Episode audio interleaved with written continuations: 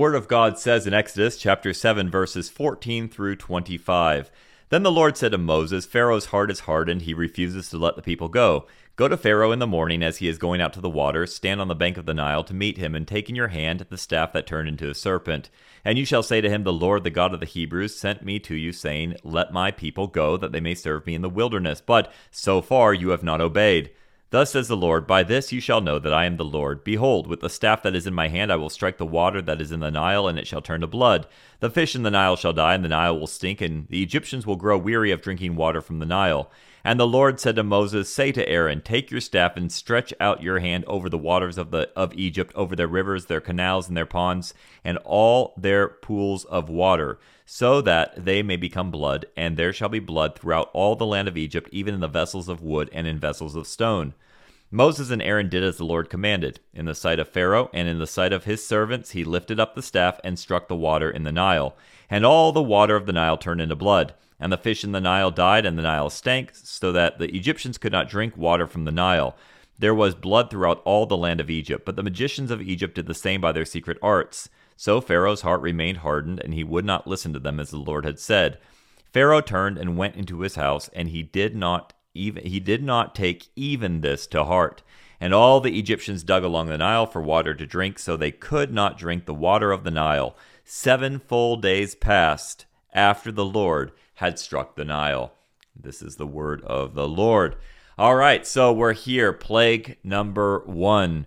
And I want to call this one Plague One. Lots of blood, but no repentance. Lots of blood, but no repentance. And it really does have quite the mirror of the final plague to hit Egypt, which will be, of course, the Passover, where there will be a lot of blood. But again, still um, little repentance.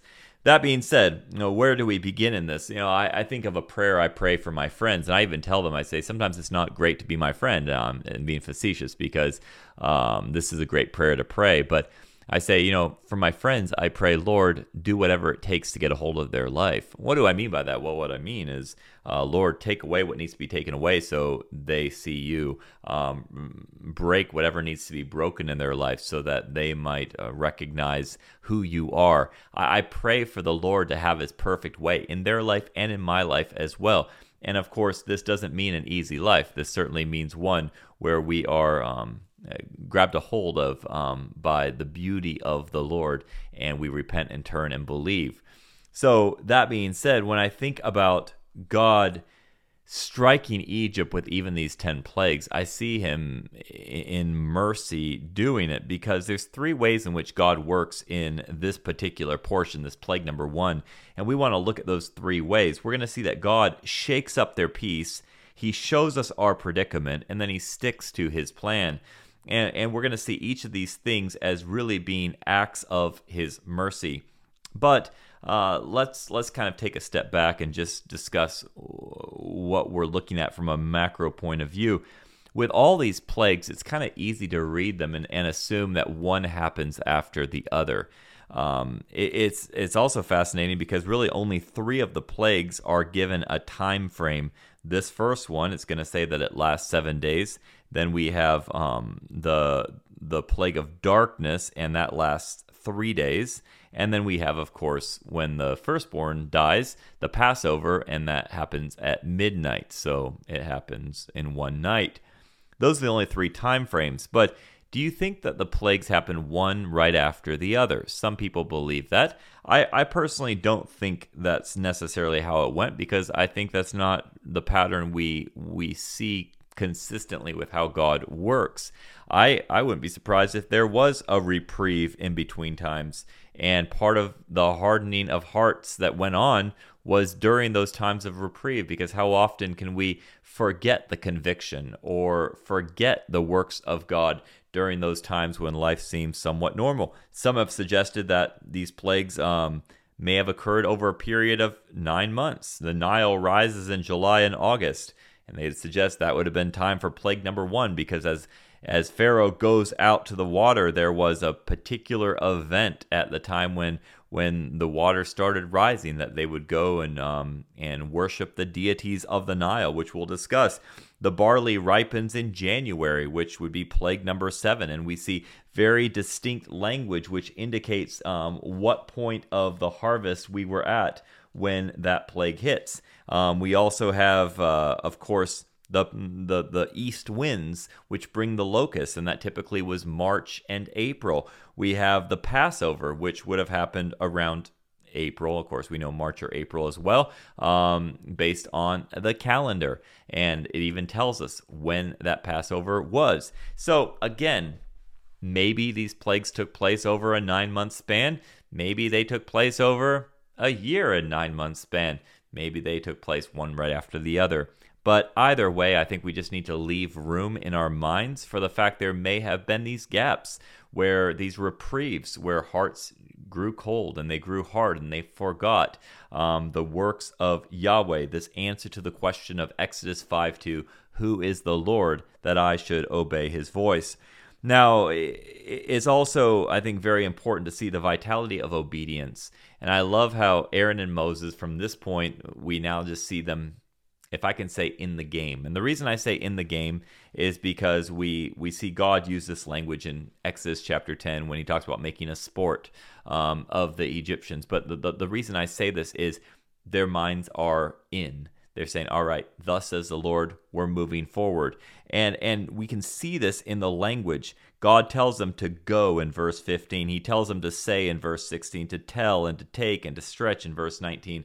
In other words, all these actions. And this is the same calling for us as representatives of God, uh, ambassadors of Christ, as we saw in 2 Corinthians 5.20, that we too have a message to go into all the world, to make disciples, to baptize, to teach them to observe.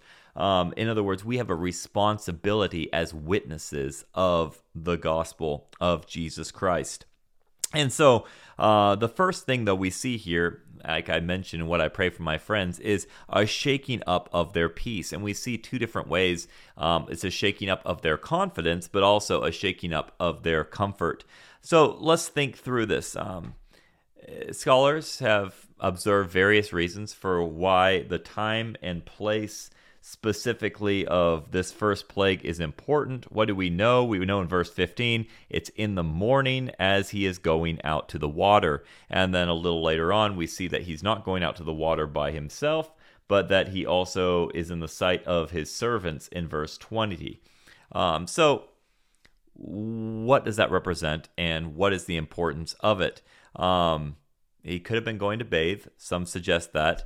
Um, but also, we have to understand that the Nile has quite a few deities associated with it, which we're going to discuss. Um, and there were the times that he would go down to the river to see how high it was for when to plant crops and and so on but i want to suggest it was for worship that he was going down there to worship worship the nile and worship the gods of the nile um, to worship the sun, even as that first light uh, came on the Nile. Now, remember, Pharaoh also believed that it, he was the the son of the sun god Ra, and therefore he would have been honoring um, his supposed father god um, even at this moment so the either way I, I think that there was definitely a reverence and a worship of gods that are happening whenever pharaoh would go down to the nile but what is god doing here what is God doing in saying, Moses, this is where I want you to go for this plague? In other words, I'm choosing my placement of this plague to be at the Nile as you are about to worship. Um, not you, but Pharaoh. See, God interrupts idol worship. God interrupts the places where we go to worship that which is not God. Now, we don't worship the same gods by name that Pharaoh would have been worshiping, and we'll talk about some of these gods here in a minute. Gods like Osiris and Khnum and Hapi. But what kind of gods do we have? You see, we might not have um, the god of the Nile, but we might worship the god of Nasdaq. We might not worship that water, but we worship Wall Street. You see, what did the Nile represent in Egyptian life? Well, the Nile represented economic prosperity. Without a doubt, the river was their lifeblood. It was the basis of the entire civilization on which they were built. Um, but think about it the Nile was so much more than that. It was their transportation system. Um, in fact, it wasn't just their transportation system, it defined their country. I lived in Egypt for years, and Egypt is divided into Upper Egypt and Lower Egypt. But Lower Egypt is actually Northern Egypt, and Upper Egypt is actually Southern Egypt. And you say, how are these things? Because it's all about the way the Nile flows the Upper Nile and the Lower Nile. It was the irrigation system that allowed them to grow their crops, the flooding of the Nile. It was their water supply by which they drank. It was their food supply, not only in helping them grow their crops, but also because the fish in the Nile, which they ate. Now, mind you, there were a few that that that were deities to them, so I guess um, it's not that good when you catch one of your gods on your hook. Um, I guess you have to throw that one back, but. Then you've got the river's annual floods, which set their calendar. So the Nile even set their calendar. It gave them phenomenal, fertile topsoil. This is the Nile. It represents so much more than merely uh, merely going to worship a so-called god. And I just wonder how many of these things we go to for our source of trust, for our source of confidence. See, they may have gone to the Nile, seen it as the provider of all these different things, and then associating gods with each one. We might not associate gods with our economic prosperity and with our physical comfort and with our uh, with, with our abundance of food and our abundance of various things that we enjoy and our entertainment and and and and our whatever it might be. But the reality is, anything we're going to as our source of confidence is ultimately an idol that we're worshiping other than God. In other words, when that is our source of hope for tomorrow, when that thing fails us and we have depression and we have anxiety because we no longer have that river to go to, well, what's it saying? It's saying that we are putting a confidence in that which will not last. Um, I mean, we saw this somewhat in COVID, right? Um, when COVID hit and stock market struggled and price of gas started rising and supplies of maybe um, whatever supply chain issues uh, went on and, and stores started running out of food there was a lot of anxiety there was uh, panic attacks there were um, a lot of questions being asked you know chaos ensues when gods are touched. And I would strongly suggest that that's what we saw. We started to see a clinging to government for hope rather than an opportunity for the gospel to go out. Um, and so I ask, where is our confidence? Now, the Nile, life in Egypt, um, it's a little bit like some of those towns that you drive through when you're like on a road trip in uh, i mean many different countries uh, in senegal where i grew up you would see these um, villages which are just like long villages but they're all along the side of the road. Why? Because that's their source of transportation. That's the source of of commerce. That's where they i mean that's their economic centers. And if you go in you know 200 meters you go in half a kilometer you're not going to find any more houses. All the houses are built in a long strip along the side of the road. Um, same thing is true of a, a, a town or not a city that Saudi Arabia envisions building. It's called The Line, and you can check out their website. There's a lot. They boast no car, no roads, cars, or emissions. It's going to run on 100% renewable energy. 95% of the land will be preserved for nature. And this is what they say on their website only 200 meters wide but 170 kilometers long, 500 meters above sea level. The line, which is what it's called, will eventually accommodate 9 million people and be built on a footprint of just 34 square kilometers. This means a reduced infrastructure footprint, creating never before seen efficiencies in city functions. Ideal climate all year round will ensure residents can enjoy the surrounding nature. Residents will have access to all facilities within a five minute walk, in addition to a high speed rail with an end to end transit of 20 minutes. Now, why do I share all that? I share it because this is a picture of Egypt as well. Egypt is built along the Nile, even still today. Most of the cities of Egypt, except for the ones on the Red Sea, are built along the Nile. Why? Because the Nile is the source of life. And you understand that when we're talking about the Nile as a source of life, they attributed it to their gods. And like I mentioned before, there were a few gods, and we could mention quite a few gods. I'll limit it to just a few gods that were worshipped in regards to the Nile. One was Osiris, the god of the Nile. And he was even depicted with uh, with the river running through his bloodstream. The body and blood of Osiris was indeed the Nile. And so the yearly flooding, it symbolized the miracle, the miraculous rebirth of Osiris, the god of earth, and vegetation was back, according to the Egyptians. So Osiris was worshipped at the Nile. We have Khnum, the ram god. And uh, we actually mentioned him back in episode three. And I encourage you, go back and watch that if you don't remember. But in the episode Unexpected Heroes, there's some huge significance to Khnum as a god who's depicted sitting at a potter's wheel and uh, his position as the source of the Nile. So he's shown holding a jar from which water flows. So this is the source of the Nile, the source of fertility, this fertility god um, associated with water and uh, procreation. So again, Khnum would have been worshipped at the Nile, but maybe the god that is more associated with the Nile than any other would be Hapi. H A P I, Hapi. And let me say, he didn't bring happiness, but his name was Hapi. He was a fertility god, and um, he was portrayed as a bearded man, but he had female breasts and a and a pregnant stomach. In fact, if you um, if you have ever seen currency from Egypt, this is the five pound note, five pound note, and on the five pound note, you actually have Hapi depicted on it. And what's interesting about Hapi, well, there's a lot of things interesting about Hapi, but the annual flooding of the Nile was viewed as what gave birth to Egypt and nursed its strength. So that's why she's the giver of life. That's why you see she feeds them from her own body. She's also called the Lord of Sustenance, um, the one who causes the whole land to live through his provisions, although obviously with some female parts there. But here's what's interesting. Do you know they had a praise song for Hapi? They had a song for this God.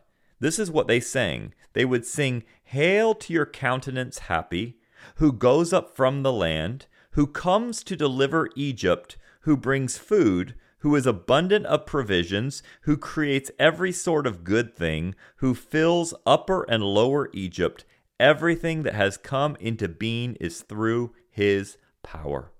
Can you imagine? Hail, hail to your countenance, Hapi.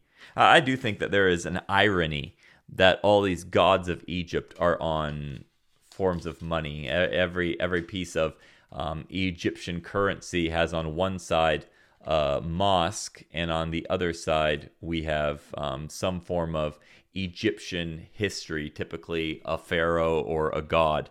And of course, pharaohs were regarded as gods. Um, and I just find that interesting since what we're holding in our hand is oftentimes the god of this age. But with Hapi, we see another image of the Nile. So, what is God doing? Well, God's shaking up their peace, their source of confidence. The Nile would have been their source of confidence. It was also their source of comfort. And now, what's God about to do? Well, He's about to touch the Nile and make it blood. Um, even saying that does um, does just beg a little question here, uh, and that question is: Was it actually blood? Well, the word is dam and it occurs 150 times in the Pentateuch, and it's always used of real biological blood, except for two times Genesis 49:11 and Deuteronomy 32:14, where it speaks figuratively of the blood of a grape, a grape. So the redness of the grape. But um, if Moses had simply meant that the Nile turned red, um, first he could have definitely used a lot of other words to describe that. Um, I really do I, I do believe that it was in some way actually blood.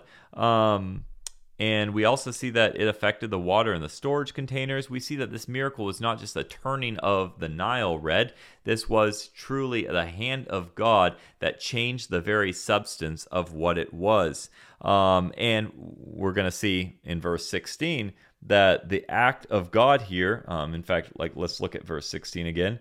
Um, you shall say to him, The Lord, the God of the Hebrews, sent me let my people go, that they may serve me in the wilderness. Uh, but so far, you have not obeyed. I want you to see that what God is doing here in before turning the water to blood is saying, uh, the God of the Hebrews sent me to you. I've already declared the word of God. You've already heard what God wanted. This is not a matter of like uh, uh, uh of um, you know your you don't know what to do. You've refused very clearly what I've already told you to do. He has sent me to you. Now, the Lord, the God of the Hebrews, sent me to you, reiterating what was said. So, um, I just want to remind us that, that God's mercy is also seen here in the sense that He's already given him a chance to avoid this particular plague. But it's going to affect the waters of Egypt, the streams of Egypt, it's going to affect the, the, the lesser canals. It's going to affect the ponds. It's going to affect the pools. But in thinking through all of these, I want to draw our attention to the pools. Now, this is a fascinating word. I don't want to read too much into it, but the word is mikvah, where also you might recognize it. It's used oftentimes for baptismal pools. Um, but mikvah, and it can also be translated, get this, expectation, hope, or confidence. And of course, it also has the secondary meaning, which we're more familiar with, which is a congregation or a gathering together, which is why it's a pool. It's a gathering together of water. But I want us to think about this. The word is expectation, hope, or confidence. And it's used actually in relation to God numerous times, like Jeremiah 14 8, Oh, you hope of Israel. That's the word. Or in 1713, O Lord, the hope of Israel, all who, all who forsake you shall be put to shame. Those who turn away from you shall be written in the earth, for they have forsaken the Lord, the fountain of living water. Hope again, mikvah, um, chapter 50, verse 7 of Jeremiah. All who found them have devoured them. Their enemies have said, We are not guilty, for they've sinned against the Lord, the habitation of righteousness, the Lord, the hope of their fathers. The hope mikvah. Well, I mention this because I think there's a deep significance here. And that significance is that just like a pool is a place where water was saved in times of need, or in a uh, or is a place of provision for people and and maybe a um maybe an ideal location I want you to understand that this became a source of confidence. So, a pool was a hope. A pool was an expectation. A pool was a confidence. It's saying when the provision is not where I think provision should be, or when the provision isn't in an ideal location, I have a pool. I have a hope. I have a gathering place. And what I find fascinating about that is God makes sure to mention as we walk through this passage that even the pools, even the mikvahs are going to be filled with blood. Just a reminder that God shakes up our peace, our confidence, our comfort zones. But more than just that, God also shows us our predicament. And how does He do that? Well, He comes, He allows Aaron to touch the water, and it becomes blood in the sight of Pharaoh and in the sight of his servants. Um, by saying he shows us our predicament, I really like the way uh, a commentator named Rod Mattoon put it. He put, What was loved was now loathed, what was desired was now despised, what was worshipped was now wretched, the object of adoration was an abomination. Isn't that interesting? The very place that they went for worship, the very place that they revered, the very place they saw as their source of confidence was now a source of disillusionment, a source of discouragement, a source of depression. And this is a very potent point for all of us to take note of because this is what God wants to do. He wants to show us our true predicament. He wants to show the reality of the things where we oftentimes do place our hope. In verse 18, it even mentions the fish of the Nile shall die and the Nile will stink, and Egyptians will grow weary of drinking water from the Nile. Um, so, some translations uh, say the Egyptians will loathe the the, the Nile, um, and, and to loathe means literally to be weary or to be impatient. So think about that. They're frustrated, they're impatient, they're weary of the very things that they used to find their hope in. Their gods had failed them, and of course, I, I would say, oh, praise God, their gods failed them. except for the fact of how do they respond? They respond with independence. They respond in defiance. In other words, they're going to go and do their own thing. They're not going to repent and go to who is the Lord, the God of Israel, the God of the Hebrews. They're going to go and dig. They're going to go look for water in another place. They're going to go look for another source of confidence instead of turning to the one that had power over their sources of confidence. It's very interesting because we read, I believe it's in verse 19. Um, at the end of verse 19, yes, it says that this blood will be throughout all the land of Egypt, even in vessels of wood and in vessels of stone. The Hebrew is literally blood in the wood and in the stone. Um, we have vessels put in there because they think it brings clarity, but could it be that that's just an assumption? Um, maybe it's not just the vessels of wood and stone. Maybe it's in the wood and stone because wood and stone was actually a, a phrase which was used for gods, for false gods, wood and stone. Blood was even in the wood and stone. In Deuteronomy 29 16, it says, You know how we lived in the land of Egypt, how we came through the midst of the nations through which you pass. Verse 17, and you have seen their detestable things, their idols of wood and stone, of silver and gold, which were among them. Um, in fact, uh, Umberto Cassuto, who we've quoted before, he has a commentary on the book of Exodus. He claimed that Egyptian priests would actually wash their idols every morning. So maybe that's what they were going down to do, to wash their idols. I don't know. But if true, just imagine they had to wash their idols in blood. And blood was an abominable thing for Egyptians. So God turned their river into blood to show how utterly worthless, how contemptible it is to worship gods of wood and stone. It reminds me of a song by Bill and Gloria Gaither along with J.D. Miller. And uh, it goes, I went to worship. I went, I'm sorry, I, I went to visit the shrine of plenty but found its storerooms all filled with dust. I bowed at altars of gold and silver, but as I knelt there, they turned to rust. And the, the chorus goes, So I'll worship only at the feet of Jesus, his cup alone, my holy grail. There'll be no other gods before thee, just Jesus only will never fail. Um, what a great reminder that we have a place to go worship that never will fail. But with that said, um, going to verse 21, I did mention that the fish in the Nile are mentioned and then the fish are mentioned again. But why are the fish singled out? Well, for one reason, there were numerous fish, like I mentioned before, that were considered sacred to uh, the Egyptians. And fish are actually infrequently mentioned through the Old Testament. Um, but I do encourage you do a study on them sometime, and, and you'll see some beautiful patterns. But it is interesting that fish at the very beginning in Genesis 1, it just shows brimming with life. It shows what God has put there. And yet in Egypt, when we see fish, we see fish in these places of um, false worship. We see fish stinking. We see fish dying. Um, it's really this decreation taking place. And yet, when God speaks of his millennial reign coming in Ezekiel 47, what do we find? We find that uh, that they're going to swarm, the seas are going to swarm with fish, the water is going to become fresh. Fishermen will stand by the sea from Ein Gedi to Eneglaim. It'll be a place for spreading nets. Its fish will be of very many kinds, like the fish of the great sea. Um, but let's move on. Verse 22. Verse 22 is a sobering um, verse because it shows the way the enemy likes to work. It says, But the magicians of Egypt did the same by their secret arts. So Pharaoh's heart remained hardened, and he would not listen to them as the Lord had said. Pharaoh's magicians did the same. What did they do? They made more blood. They found clean water somewhere and they turned that into something that fooled at least uh, Pharaoh, and it gave him enough confidence to say, I'm not going to bow to the God of Israel.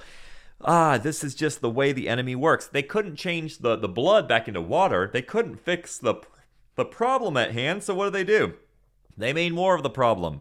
And this is what the enemy does with his workings. He only pushes us deeper into our predicament. Um, yes, God shows us our predicament, but then what does the enemy do? The enemy shoves us even deeper into that predicament. Um, there wasn't much good water around. They needed good water, but what the magicians do? They took even the good water and they made it more blood. Um, it, it's dumb And yet, this is the way Satan works, and we fall prey to his working so often in rejecting God. See, he robbed them of even common sense in the way that they are acting here.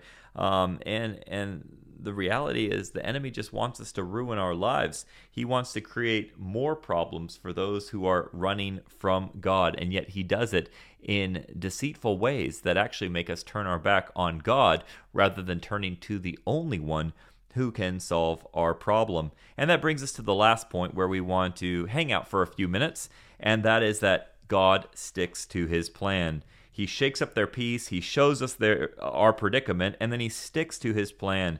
What do I mean he sticks to his plan? Well, uh, notice they're going to try to solve the problem by self effort, aren't they? They're not going to turn to the God of the Hebrews, the God of Israel, this Yahweh.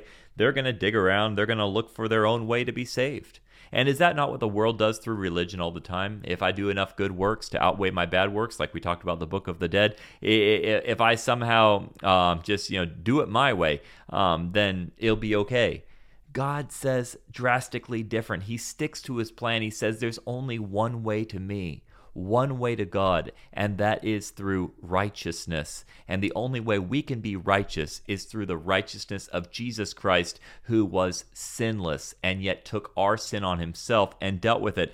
See, Moses is the lawgiver, but Jesus is the life giver. The first plague or the first sign that Moses brought to Egypt was turning water to blood, a sign of judgment. What is the first sign that Jesus came bringing in John chapter 2? He didn't turn water to blood, he showed up not at the water, but he showed up at a wedding and he turned water into wine. Not a, a, picture of judgment, but a picture of joy. See, we have a drastic difference between the Lord Jesus Christ and what we see here in Moses. Moses came bringing condemnation to the land of Israel, but Jesus came bringing salvation to all who would turn to him.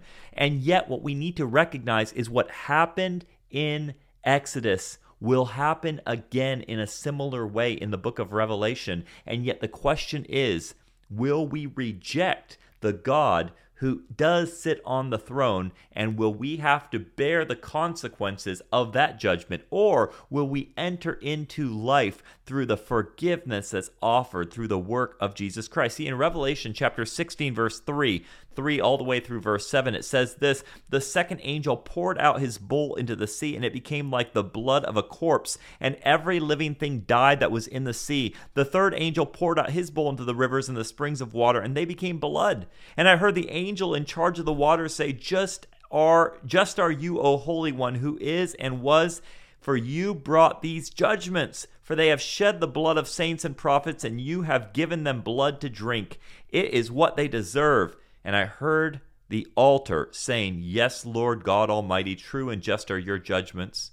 This sounds so similar to what happened back in Exodus, even in Revelation 8 8, when the second angel blows the trumpet. It says something like a great mountain burning with fire was thrown into the sea, and a third of the sea became blood. Again, similar thing. A third of the living creatures in the sea died, and a third of the ships were destroyed.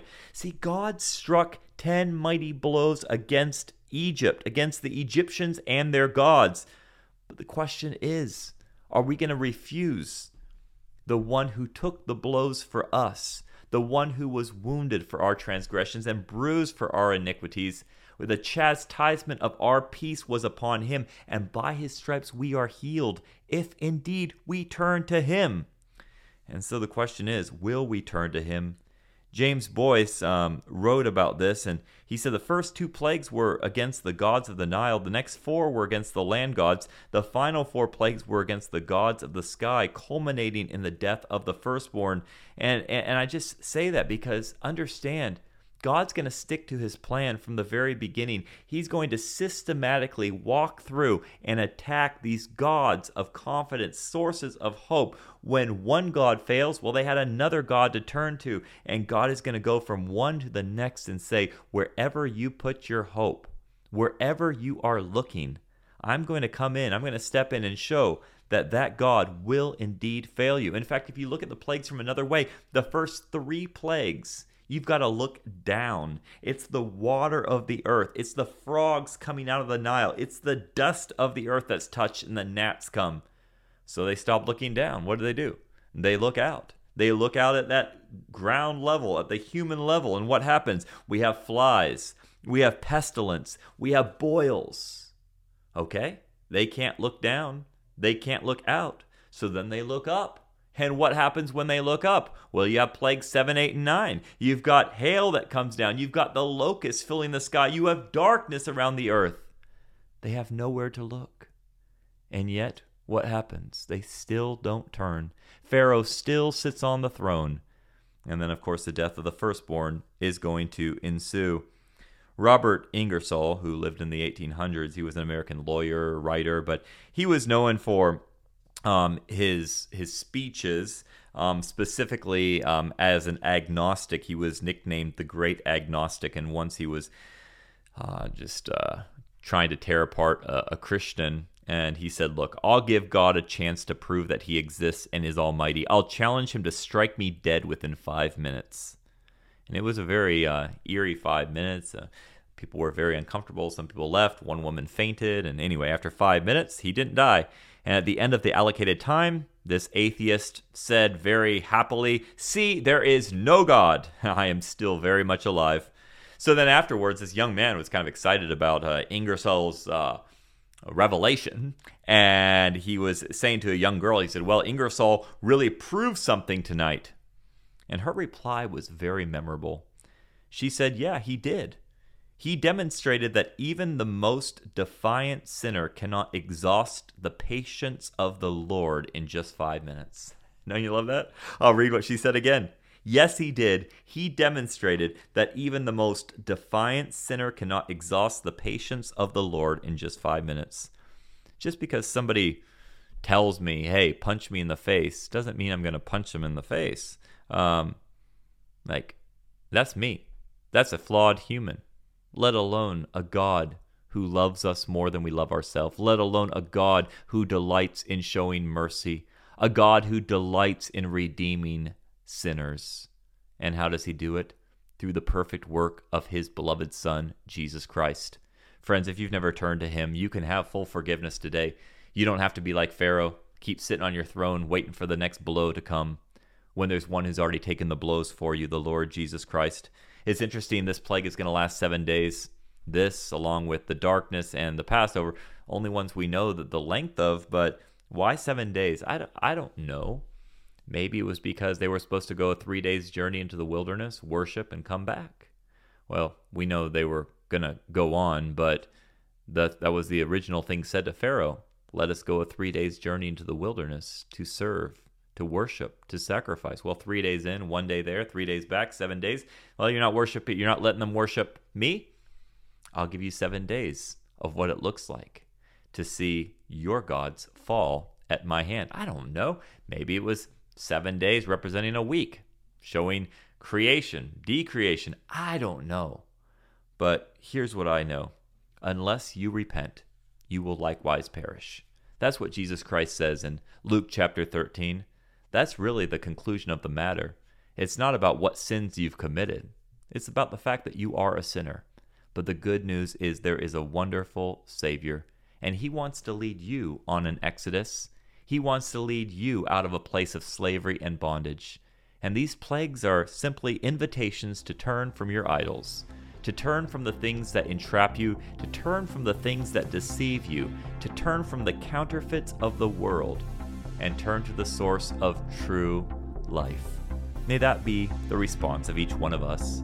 But for now, we are definitely out of time, so I invite you to go to www.intoyourbible.org to check out more, whether it be show notes or other resources that can encourage your heart. Share it with others if it's an encouragement to you, or if um, the Lord says, uh, you think, or the Lord tells you somebody else needs to hear it. Um, but remember, this has been Into Your Bible, and this is a place where our prayer for you is that you would be one who loves the Word of God and the God of the Word.